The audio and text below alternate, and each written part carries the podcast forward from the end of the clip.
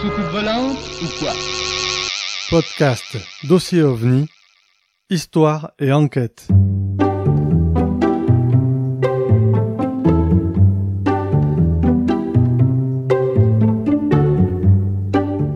Le sud-ouest de la France offre bien souvent une arrière-saison agréable. Et il n'est pas rare de pouvoir profiter d'un soleil généreux, bien que l'automne soit déjà installé. En Gironde, dans le Médoc, plus précisément à l'entrée de l'estuaire, de nombreuses plages deviennent des lieux de promenade et de détente dans un calme retrouvé après le rush estival.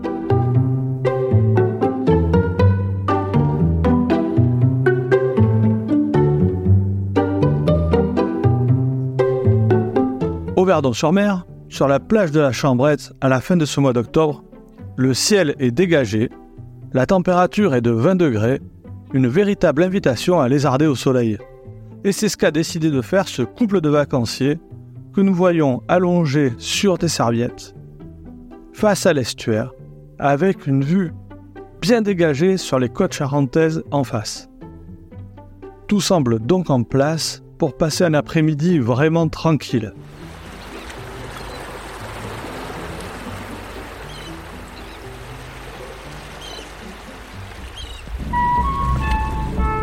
Chaque année, des centaines de personnes sont témoins de phénomènes aériens non identifiés.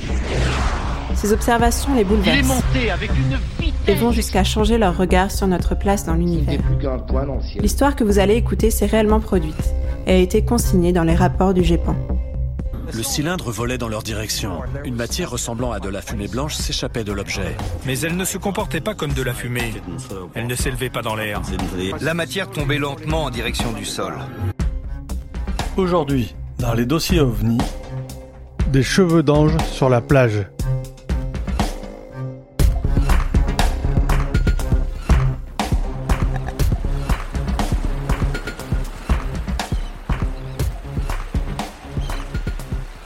Derrière ses lunettes de soleil, le regard de Monsieur T, le premier témoin, suit la trace d'un avion de ligne, se perd dans le bleu du ciel, mais soudain il se redresse.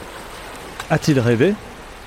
Il baisse ses lunettes et ne peut que constater un étrange phénomène. De longs filaments blancs tombent comme par magie du ciel sur la plage.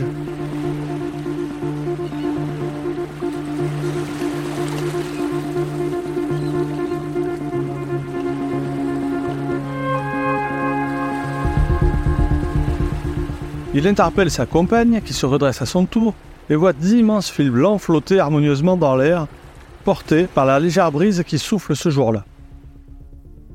Les vacanciers sont étonnés par cette matière inhabituelle qui semble venir de nulle part. Ils discutent et se demandent d'où elle peut bien venir. Ils émettent des hypothèses, évoquent la possibilité de la présence de spores dans l'air, mais sans grande conviction. Pourtant, ils n'étaient pas encore au bout de leur surprise.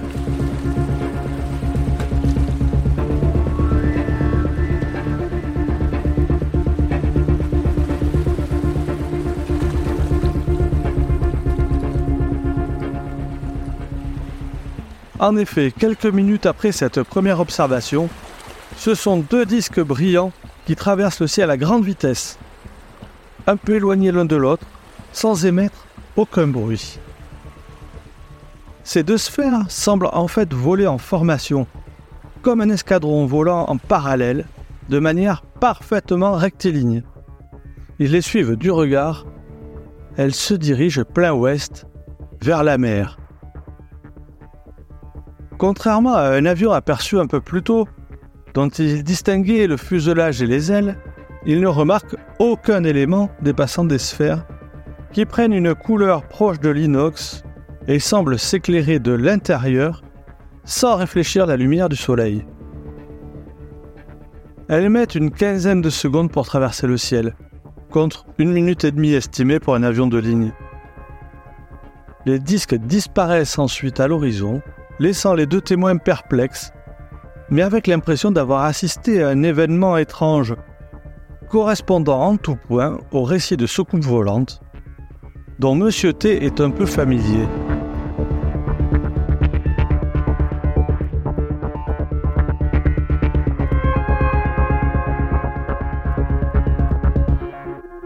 Cette affaire peut faire penser à un autre événement qui avait fait grand bruit il y a plus d'une soixantaine d'années au pied des Pyrénées.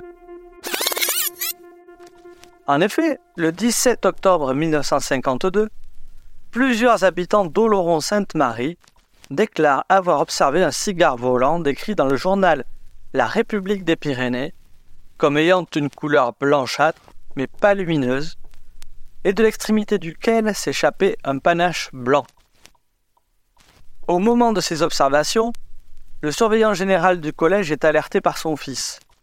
Il assiste alors à un étrange spectacle qu'il décrira ainsi. Les soucoupes se déplaçaient par deux, en zigzag. Elles avaient la forme d'une sphère de couleur rouge entourée d'un anneau jaune. Vous vous demandez peut-être le rapport avec notre affaire de la chambrette. Eh bien, figurez-vous que derrière elle, ces soucoupes laissaient d'étranges filaments. Plusieurs personnes viennent observer ce phénomène. Un professeur met le feu à ces filaments qui s'enflamment aussitôt, tandis qu'un autre professeur essaye d'en mettre dans son portefeuille, mais en vain. Les filaments ont comme fondu, ils ont disparu. Lors de cette observation, ces étranges filaments prendront le nom de cheveux d'ange. Mais revenons sur la plage de la Chambrette, où les deux vacanciers se posent des questions sur leur observation. S'agit-il d'un astéroïde D'un satellite? Aucune explication n'est vraiment satisfaisante. L'hypothèse d'une intelligence extraterrestre fait son chemin et leur paraît de plus en plus plausible. Alors que le phénomène lumineux disparaît, les filaments continuent de tomber. Les sens en éveil, les deux témoins remarquent également la trajectoire étrange et inhabituelle d'un avion. Ils le comparent alors à leur observation des sphères et remarquent qu'ils entendent nettement le moteur de cet avion. Et ils peuvent en voir les ailes et le fuselage dans l'atmosphère limpide de ce jour d'automne. Monsieur T décide alors de prendre quelques filaments dans sa main avant que cesse le phénomène. Il parvient à en attraper un qui semble se sublimer un instant dans sa main, mais qui se réduit en un minuscule fragment qu'il conserve précieusement dans un papier placé dans son portefeuille. Voilà un moment de détente qui aura marqué ce couple de vacanciers qui reste aujourd'hui encore intrigué et interrogatif sur cette étrange rencontre survenue un jour de grand soleil sur une plage de la Gironde.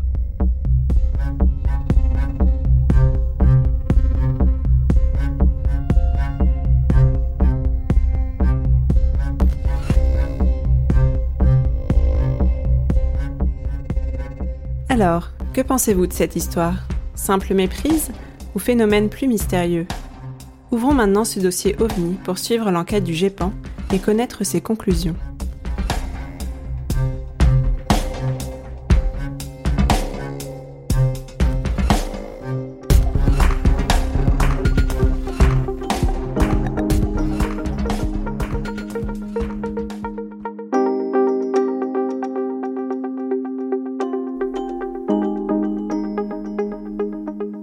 Alors, on vient d'écouter ce récit qui est riche et qui laisse présager une affaire assez complexe.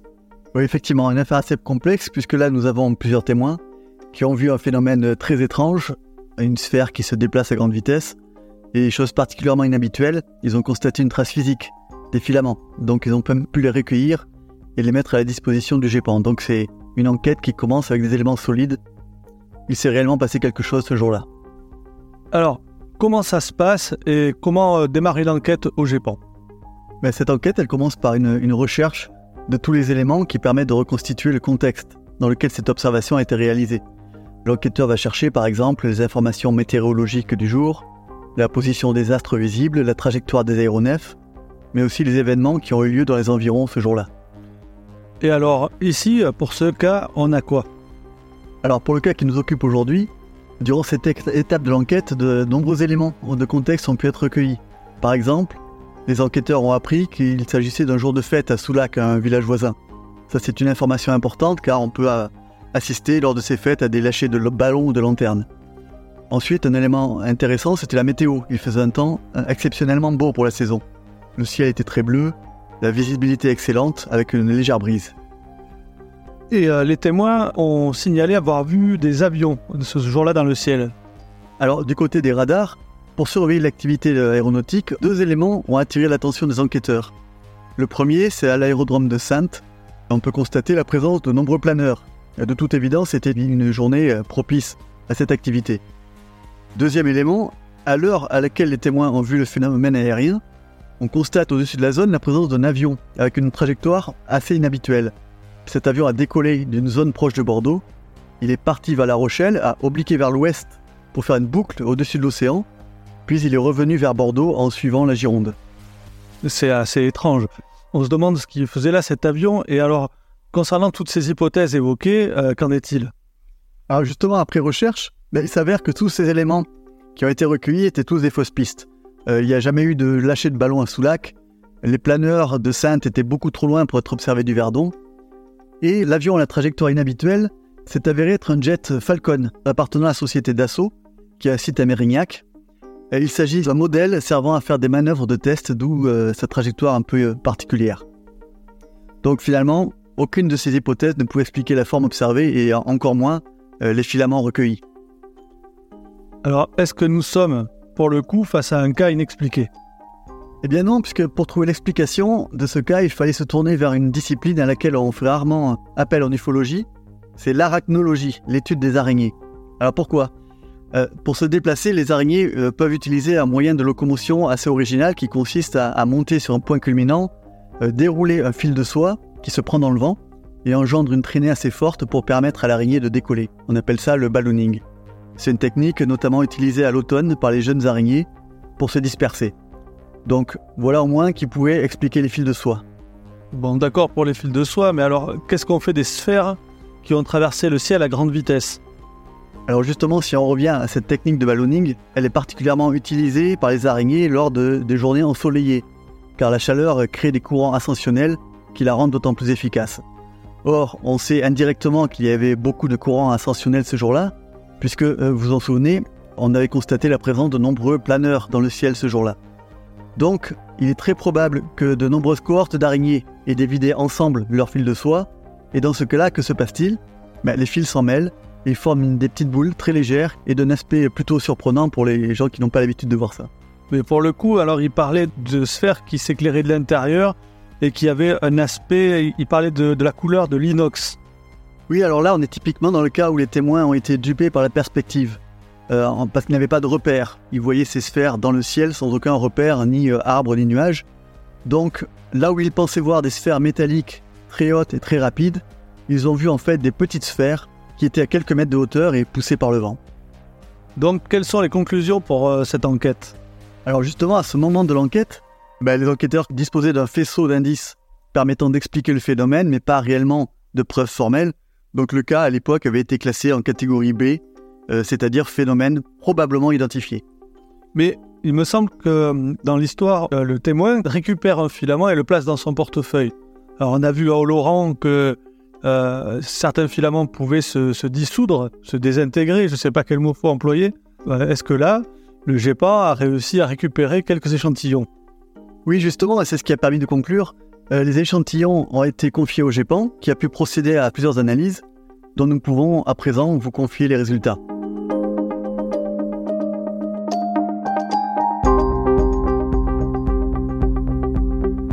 Alors tout d'abord, euh, l'inspection binoculaire a mis en évidence un aspect fibreux. Ça c'était le premier euh, examen.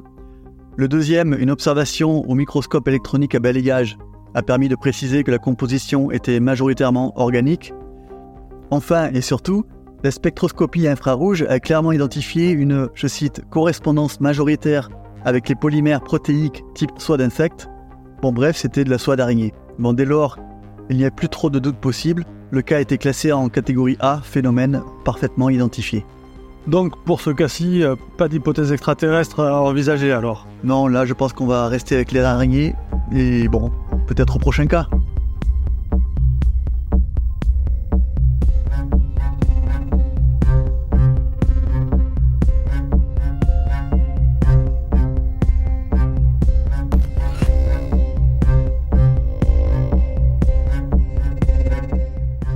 Il est temps maintenant de refermer ce dossier. Satisfait par la conclusion? Réagissez sur Twitter ou Facebook. Et à bientôt pour un nouvel épisode. Surtout n'oubliez pas, regardez le ciel et gardez l'œil ouvert.